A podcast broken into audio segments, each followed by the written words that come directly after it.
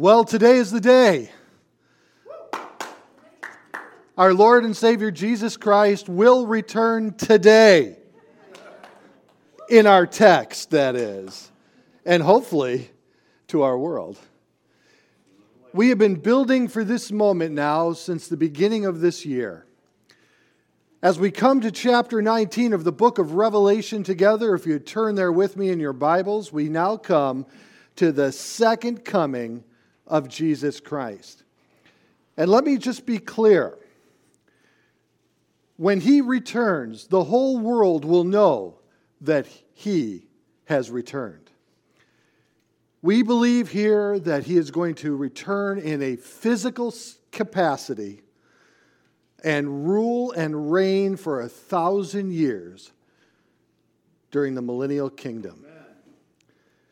But as we come to our text today, as we have been walking through the book of Revelation together with John.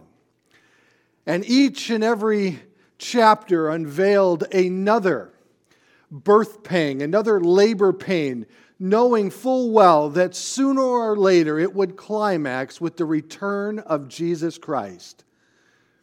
It's almost like we've been waiting for the other shoe to drop. I heard a story of a traveling salesman from Texas he traveled across the United States, of course, for his business. And one evening, he, got, he arrived at his hotel room late at night. Getting ready for bed, he sat on the edge of his bed and took off the first of his two large cowboy boots. And he dropped it on the floor as he removed it from his foot. And he just, boom! And he's like, you know what? I bet you there's somebody underneath me, and I better be more careful with the second one. I, I wouldn't want to wake him or her up. So on his second boot, he took it off slowly and placed it gently on the floor. Throwing his pajamas on, I guess cowboys wear pajamas, got ready for bed, snuck in under the covers, and began to drift off. When suddenly he heard a knock at the door. And there was a gentleman in his pajamas with bags under his eyes. And he said to him, He said, Look, I've been waiting for the other shoe to drop. Will you just drop it already? We come now to the most significant event in human history next to the first coming, death, and resurrection of Jesus Christ. But it's not only us who, is, are, who are anticipating this return. A recent Gallup poll told us that 66% of Americans still believe in a physical return of Jesus Christ to this earth. What's interesting is that's 25% more than the number of individuals who claim to be born again Christians. 40% of all Americans believe that we are living in the last days. It's not just us. I think the world has finally gotten to a state that people are now realizing something is seriously wrong. I think it is interesting the number of songs that are being written now by various artists expressing the frustrations that so many of us feel. One song dropped just yesterday called Your America by an artist called Tom MacDonald. Now, I don't recommend him, he doesn't know the Lord. But I was fascinated to find out that within four hours of his uh, video dropping, he had over 800,000 views. People commenting and reacting, saying, you know what, things are going in the wrong direction. Now, as much as we would like to believe that it would be just a new politician that would lead us into a new era, as Christians, you and I know that that will only truly occur when Jesus Christ returns. And in our text, we find that return here this morning. Did you know that the second coming of Jesus Christ is mentioned 1,800 times in the Old Testament and 300 times in the New Testament. That's one out of every 25 verses speak of the return of Jesus Christ. It is spoken of in 27 of the Old Testament books and 23 out of the 27 New Testament books. For every prophecy in the Bible about the first coming of Jesus, there are eight prophecies about the second coming of Jesus. The great C.H. Spurgeon said this, speaking of the return of Jesus Christ. He said, The sound of his approach should be as music to our ears. In fact, I think our very reaction to the Lord's return is a good barometer to where we are spiritually. If you are right with God, you will look forward to the return of Jesus. If you are not right with God, then you will dread his return. Growing up in the 1970s as a kid, my mom had this beautiful way of delegating punishment to my father. When we would come home with school, either with a bad note or a good report card, which was not very often, or a bad report card, she would simply just look at it out of our lunchbox and say, Just wait until your father comes home. Now, that was either a really good thing or a really bad thing. When we were good, my sister and I would wait by the front door, and we couldn't wait to be, uh, you know, embraced by our dad. But if it was something bad, you would find both of us hiding under our beds, not wanting to come out. The second coming of Jesus Christ is just like that. You and I, as Christians, we say, Maranatha, Lord, come quickly.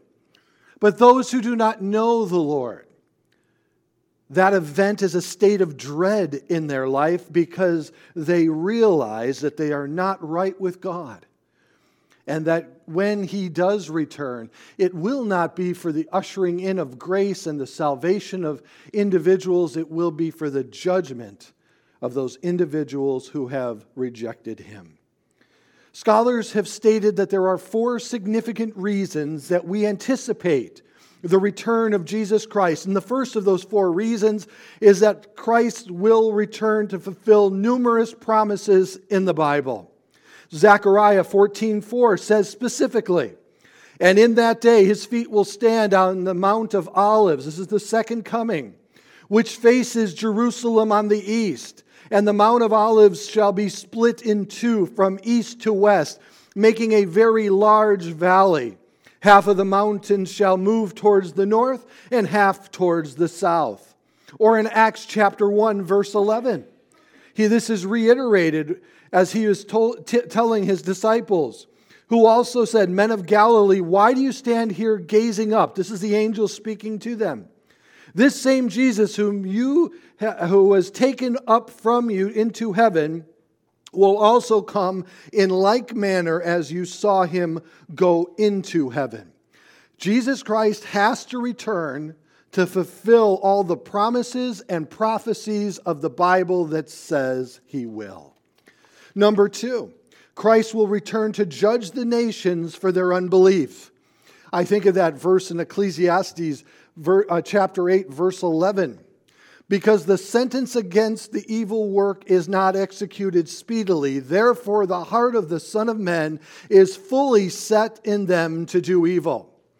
You know, just because God hasn't come down on people and that he hasn't returned yet, and we don't see the execution of his judgment as of yet, people misinterpreted that as thinking that God condones their actions.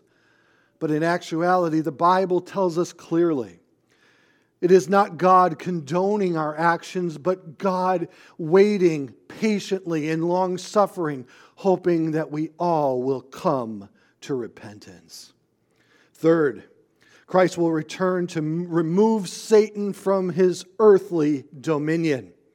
Paul wrote in 2 Corinthians 4 4 whose mind the God of this age, that is, Satan, has blinded, who do not believe, lest the light of the gospel of the glory of Christ, who is the image of God, should shine on them. The reason our friends and family cannot see the truth in Christ is because Satan has blinded their eyes to that reality. It is only through the work of the Holy Spirit and God's Word that those, that blindness can be removed. But when Jesus returns, he will remove Satan ultimately, once and for all, from the dominion that he has over this earth. Remember that when Adam and Eve fell, they relinquished the dominion that God gave them to Satan. Satan flaunted that dominion over Christ during the points of temptation in which Christ resisted and where Adam failed, Jesus succeeded. And in one of those, remember that Satan said, I will give you everything if you just bow down and worship me. I will give you all that you have come to take, but just bow down and worship me. Because Satan did not want him to go in and through the cross where Satan would be defeated once and for all for good. And number four, Christ will return to establish his kingdom on earth. I, know, I think of Isaiah 9 7, when Isaiah wrote, Of the increase of his government and peace there shall be no end, upon the throne of David over his kingdom, to order it and establish it with judgment and justice from that time forward, even forever. The zeal of the Lord of hosts will perform this. Jesus told his disciples in Matthew 19 28. So Jesus said to them, Surely I say to you, that in the regeneration, interesting word, when the Son of Man sits on the throne of his glory, you who have followed me will also sit on 12 thrones, judging the 12 tribes of Israel. But then, Paul sums it up this way that for each and every one of us as Christians, it is our blessed hope of the return of Jesus Christ. He says this in Titus 2 13 and 14 looking for the blessed hope and the glorious appearing of our great God and Savior Jesus Christ, who gave himself for us that he might redeem us from every lawless deed and purify for himself his own special people, zealous for good works. This is the greatest hope that we have, and that is the hope of the physical return of Jesus Christ. And let me tell you, I can say with confidence that we are closer now than ever before. The world is spiraling out of control. We see the world aligning as the Bible said it would. And we see that things are being set, the stage is being set for the removal of God's church in the rapture of the church, the release of the Antichrist upon the earth, and then seven years later, the return of Jesus Christ to this earth once and for all. As we begin to look at the description of the return of Christ, I must remind you that John purposely describes him in the manner that he does to contrast that of their memory of his first coming.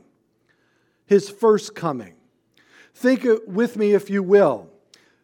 Think of Jesus Christ during his first coming, born in a stable, an infant, being circumcised on the eighth day, a young boy teaching in the temple, a carpenter working in Nazareth, baptized by John. Three years of his ministry, coming into Jerusalem on a donkey, his betrayal, his arrest, his trial, his torture, before Pilate and before kings, before the people, carrying the cross and ultimately dying on the cross for you and I. And then on the third day, he rose again. But that image of Jesus remained even during John's time.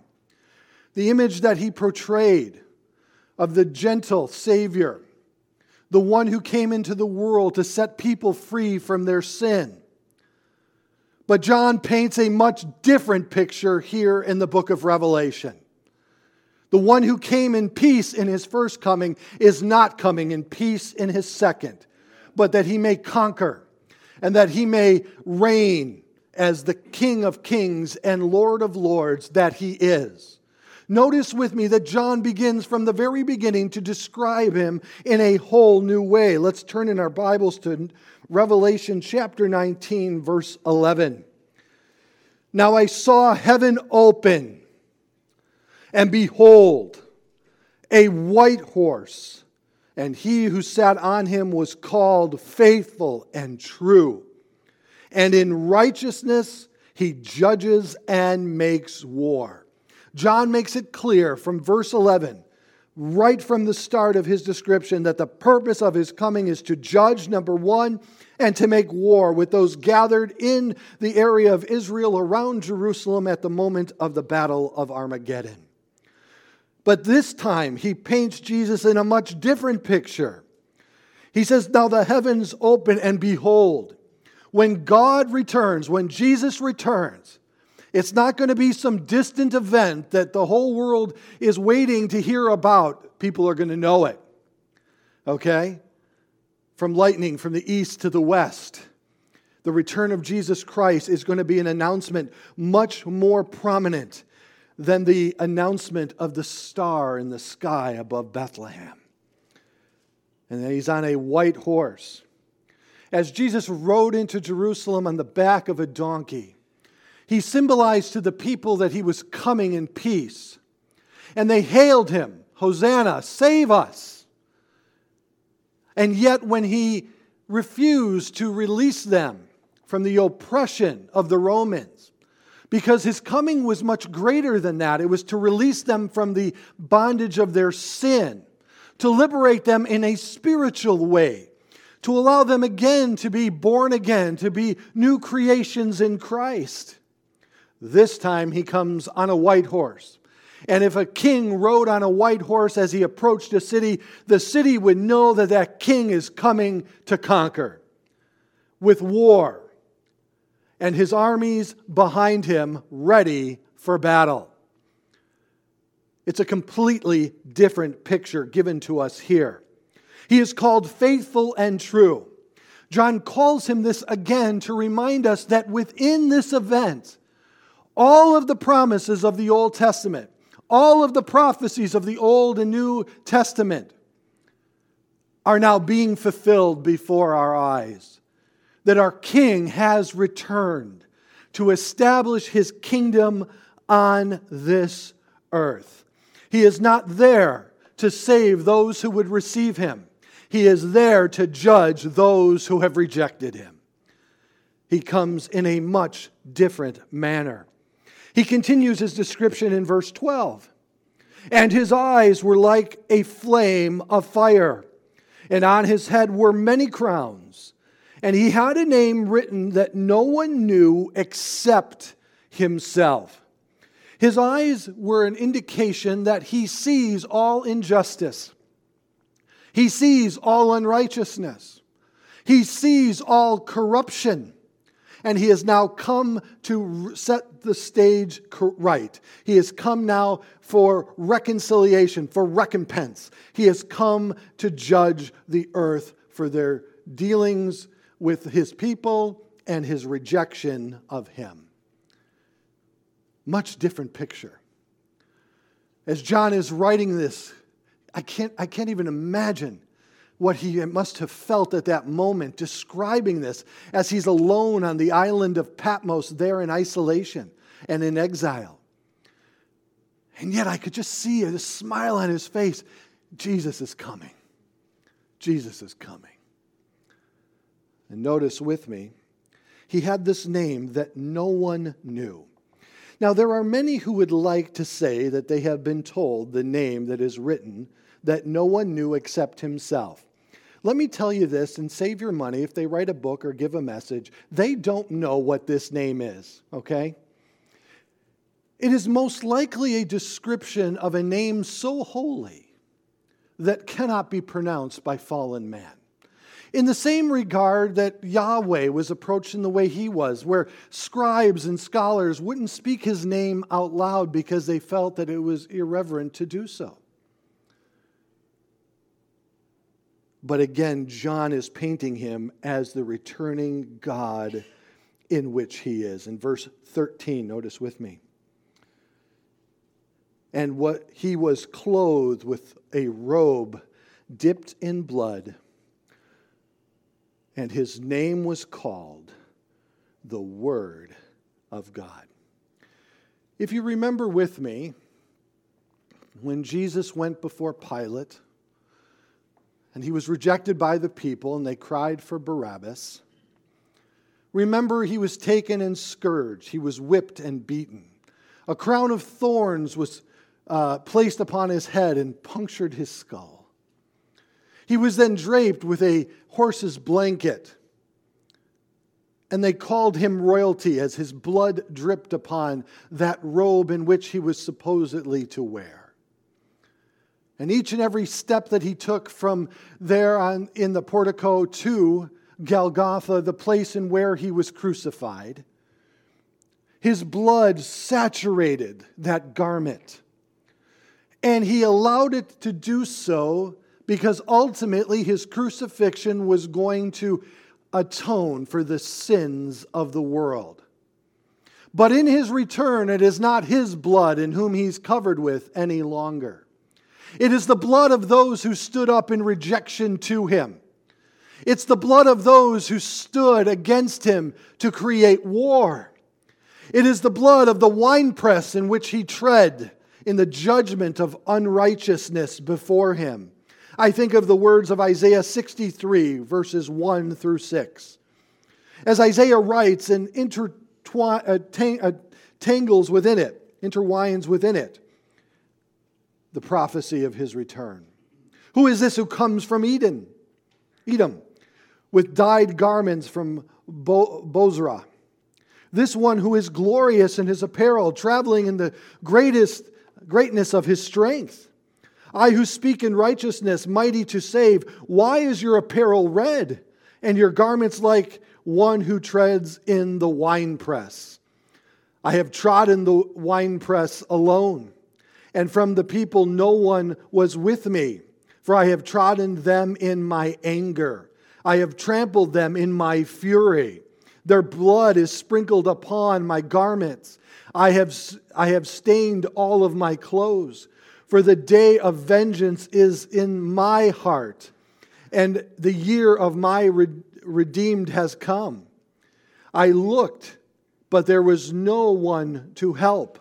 I wondered that there was no one to uphold. Therefore, my own arm brought salvation for me, and my own fury, it sustained me. I have trodden down the people in my anger, made them drunk in my fury, and brought down their strength to the earth much different picture of Jesus, right? Much different. And John paints this purposely. But in it, he once again refers to Jesus as the Word. Notice with me. And his name is called the Word of God. This is not by coincidence.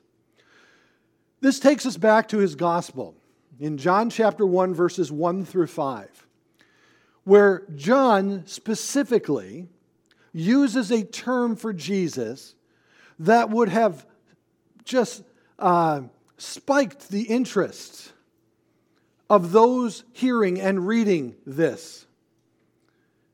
He calls Jesus the Logos, the Logos. In the beginning was the Word, the Logos, and the Word was with God, and the Word and the Word was God. He was in the beginning with God. All things were made through him. And without him, nothing was made that was made. In him was life, and the life was the light of men. That, and the light shines in the darkness, and the darkness did not comprehend it. Why did John call him the Logos? It is a word that is used both in Greek philosophy and in Jewish wisdom. It's a word that is very specific to intellectual philosophy during the times of the Jewish people in Israel and also the influence of the Greeks. Israel and Jerusalem at this time, at the first coming of Jesus Christ, was still greatly influenced by the Grecian culture, okay? It wasn't until later that Rome, even though they were in position of uh, possession of Israel at this time, that the Roman influence on their intellectualism really became apparent. It was known as the Greco Roman uh, era. The Greeks believed that the Logos was the expression of wisdom.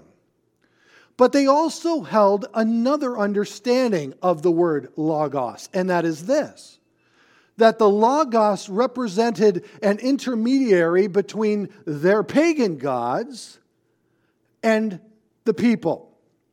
It was through words that were expressed in Grecian philosophy that allowed for the wisdom of the gods to come down and to teach the people words, physical, literal, verbal words.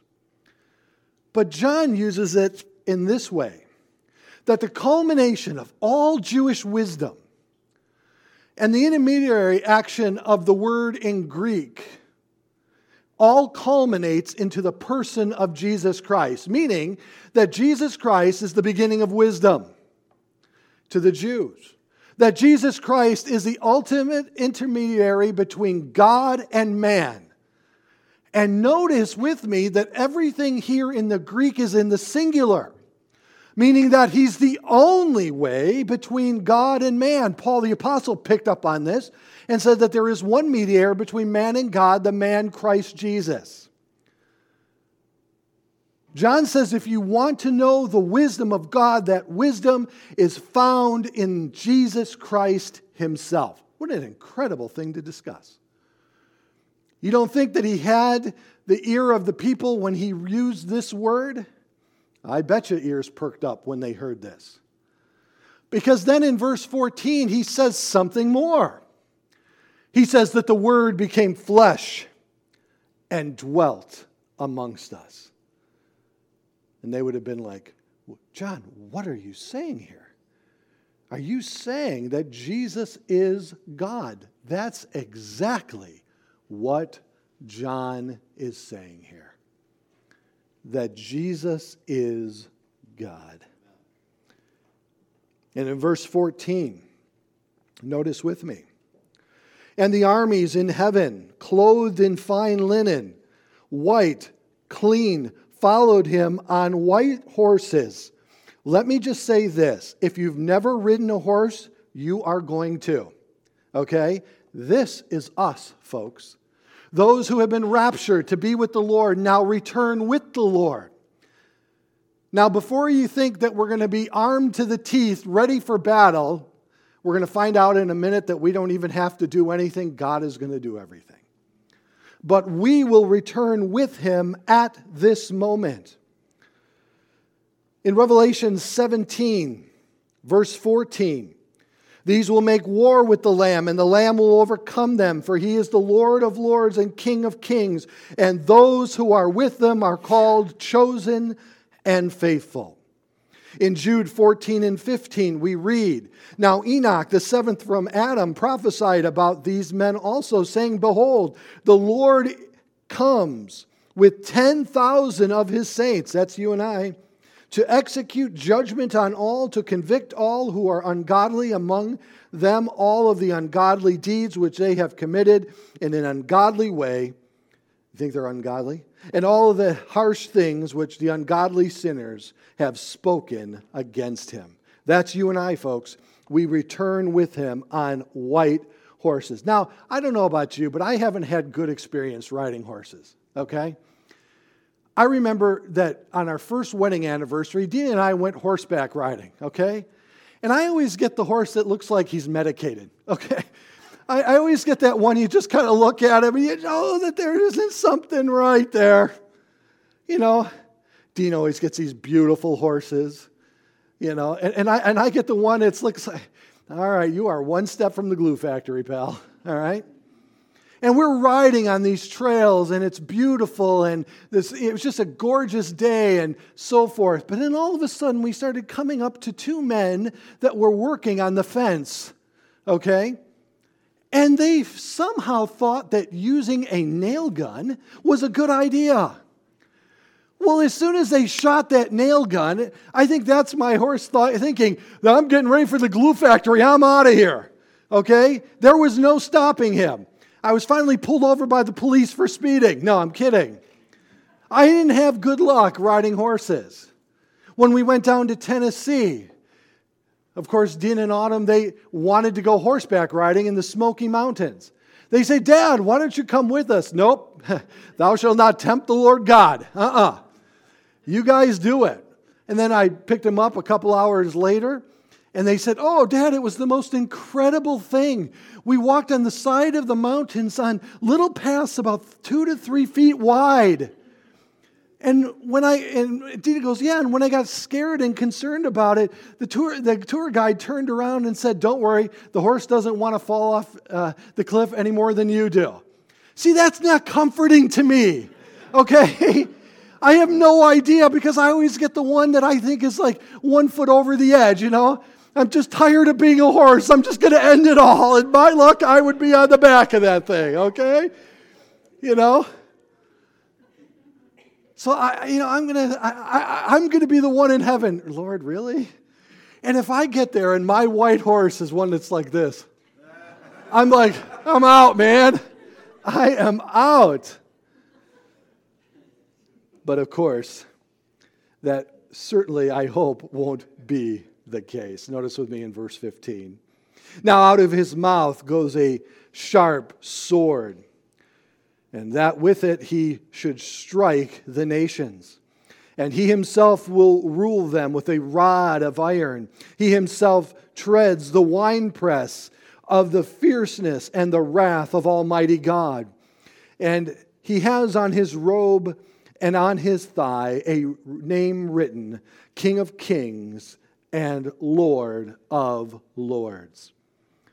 The word of God is what he is describing here, proceeding from the mouth of Christ. This will not be a physical battle that we have to engage in hand to hand combat. He will simply judge and destroy the world with the word that he used, the same voice, the same word that he used to create all things, he will use to judge all things. And we will witness it and see it all. And I can just see us, you know, him going before us, we're on the horses. I'm the guy lagging back there, you know, because my horse finally said, I don't want to go any farther. And we get to see it all. And at that moment, we will rejoice not over the death of the individual, because, but because Satan and corruption and sin and death will be destroyed once and for all. I think of the psalmist David in Psalm 2 who wrote this concerning those nations who have gathered there at Armageddon to anticipate the return of Jesus. And he asked the question why do the nations rage and the people plot vain things? The kings of the earth set themselves, and the rulers take counsel together against the Lord and against his anointed, that is Jesus, saying, Let us break their bonds in pieces and cast away their cords from us. He who sits in the heavens shall laugh, the, psalmist writes. The Lord shall hold them in desertion. Then he shall speak to them in his wrath and distress them with his deep displeasure. Yet I have set my king on my holy hill of Zion. I will declare the decree. The Lord has said to me, You are my son. Today I have begotten you. Ask of me, and I will give it to you. The nations for your inheritance, and the ends of the earth for your possession. You shall break them with a rod of iron, you shall dash them to pieces like a potter's vessel. And speaking of this rod of iron, which means that Jesus will rule and reign in a definitive, permanent manner, that no longer will these things be gotten away with, but he will hold them accountable immediately. Isaiah talks about this in Isaiah 11, 1 through 4. There shall come forth a rod from the stem of Jesse, and a branch shall grow out of his roots. The Spirit of the Lord shall rest upon him the Spirit of wisdom and understanding, the Spirit of counsel and might, the Spirit of knowledge and the fear of the Lord. His delight is in the fear of the Lord, and he shall not judge by the sight of his eyes, nor decide by the hearing of his ears. But with righteousness he shall judge the poor, and decide with equity for the meek of the earth. He shall strike the earth with a rod of his mouth, and with the breath of his lips he shall slay the wicked. And when it comes to the wine presses, we think of the words of Joel. In Joel chapter 3, verses 12 through 14, let the nations be wakened, not woke, wakened, and come up to the valley of Jehoshaphat, for there I will sit to judge all the surrounding nations. Put in the sickle, for the harvest is ripe. Come, go down, for the winepress is full, the vats are overflowing, for their wickedness is great. Multitudes, multitudes in the valley of decision, for the day of the Lord is near in the valley of decision. And in verse 16, we read, And he has on his robe and on his thigh a name written, King of Kings and Lord of Lords. In various Gentile cities around uh, Israel, in Asia Minor, it was customary to have various pagan gods. And the pagan god, of course, that was the most prominent was Zeus, okay, from Greek mythology. And on the statue, there would be written on his thigh, the God of all gods. And John is saying, when you see Jesus Christ return, on his thigh will be this King of kings and Lord of lords. Once again, showing the superiority of Jesus Christ over the pagan gods embraced by the people around the world, and showing that Jesus Christ is the one true God. Amen to that. How about it? Verse 17. Then I saw an angel standing in the sun. And he cried with a loud voice, saying to all the birds that fly in the midst of heaven, Come, gather together for the supper of the great God, that you may eat the flesh of the kings, the flesh of the captains, the flesh of the mighty men, the flesh of horses, and those who sit on them and the flesh of the, all the people, free and slave, both small and great. These are all who have rejected Christ. And I saw the beast, the kings of the earth, and their armies gathered together to make war against him who sat on the horse and against his army. Then the beast was captured. Just like how John just flows into it. There's no battle. There's no where our hero is almost down and out and then he comes back at the last minute. It's over, folks, okay? Jesus has arrived. The beast has no power, the devil has no power. It's over. And God will bring it to a close. And then the beast was captured, and with him the false prophet, who worked signs in his presence, by which he deceived those who received the mark of the beast and those who worshiped his image. And these two were cast alive into the lake of fire burning with brimstone. And the rest were killed with the sword which proceeded from his mouth of him who sat on the horse. And all the birds were filled with their flesh. Wow. Not this meek little Jesus that people see walking in and riding into Jerusalem. He came in peace and now those who would reject him are now going to stand accountable to him. Jesus talked about this moment in Matthew 24, verses 26 to 28. Therefore, if they say to you, talking to his disciples, Look here, he is in the desert, do not go out. Or look here, he is in the inner rooms, do not believe it. For as the lightning comes from the east and flashes to the west, so also will the coming of the Son of Man be. For wherever the carcass is, there the eagles will be gathered together. Meaning, speaking of this moment.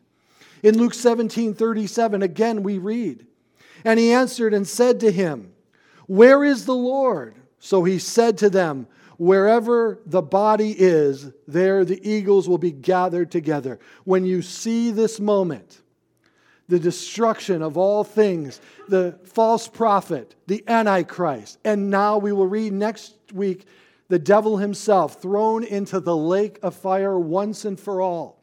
All of those who have taken the mark on their hand and on their head, pledging their allegiance to the Antichrist, they too will be cast in to the lake of fire once and for all. I want to read these words from Pastor Chuck Swindoll. Then suddenly it will all be over. In fact, there will be no war at all in the sense that we think of war. There will be just a word spoken from him who sits astride the great white horse. Once spoken a word to a fig tree, and it withered away. Once he spoke a word to the howling winds and heaving waves, and the storm clouds vanished, and the waves fell still. Once he spoke to a legion of demons, bursting at the seam of a poor man's soul, and instantly they fled. Now he speaks a word, and the war is over.